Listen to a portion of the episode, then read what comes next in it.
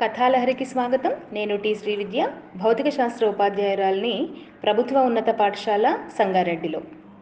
ఈరోజు మనం చెప్పుకునే కథ పొలాల్లో జీవించే ఎలుక ఇంట్లో తిరిగే ఎలుక. అనగనగా ఒక ఊర్లోని ఒక పొలంలో రెండు ఎలుకలు బాగా స్నేహంగా మెలిగేవి. ఆ పొలాల్లో దొరికే ధాన్యము బార్లీ గింజలు గోధుమ గింజలు తింటూ చక్కగా ఆడుకుంటూ ఉండేవి. ఇంతలో ఒక ఎలుకకి మనం ఎప్పుడు ఈ బావిలో కప్పల్లాగా ఈ ఊర్లోనే ఉండాలా? కాస్త టౌన్కి వెళ్తే బాగుంటుంది అని ఆ, ఊరు ఊరి నుంచి ప్రయాణమై టౌన్కు వెళ్ళే వ్యక్తి బస్తాలో దూరిపోతుంది.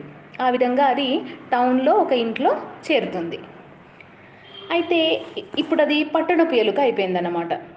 అయితే పట్టణపు ఎలుకను తన పొలంలోకి రమ్మని ఈ పొలాల్లోని ఎలుక ఒకసారి ఆహ్వానించింది. అప్పుడు పట్టణపు ఎలుక వచ్చి అబ్బా నువ్వు ఇంకా ఈ బార్లీ గింజలు గోధుమ గింజలే తింటున్నావా? ఒక్క చీమలాగా బతుకుతున్నావు. ఇవి మాత్రమే తింటూ ఎన్ని రోజులు నెట్టుకొస్తావు? నాతో పాటు పట్టణానికి రా. ఎన్నెన్నో రుచులు చూపిస్తాను. నీకు కూడా అసలు పట్టణంలో నా జీవితం ఎలా ఉందో నేను ఎంత వైభవంగా ఉన్నానో తెలుస్తుంది అంటూ ఆశ చూపింది. సరేలే ఒకసారి వెళ్ళి చూద్దాం అనుకొని పొలాల్లో ఉండే ఎలుక దాంతో పాటు కలిసి పట్టణానికి వెళ్ళింది.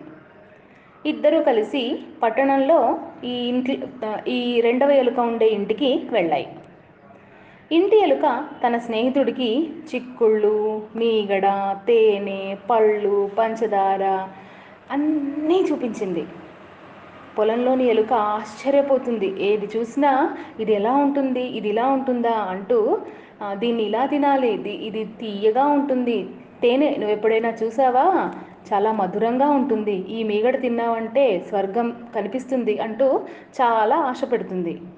ఇంతలో ఒక మనిషి తలుపు తోసుకుంటూ లోపలికి రాగానే ఎలుకలు రెండు దాక్కున్నాయి. ఆ మనిషి తన పనులన్నీ పూర్తి చేసుకొని మళ్ళీ తలుపులు వేసి బయటకు వెళ్ళాడు.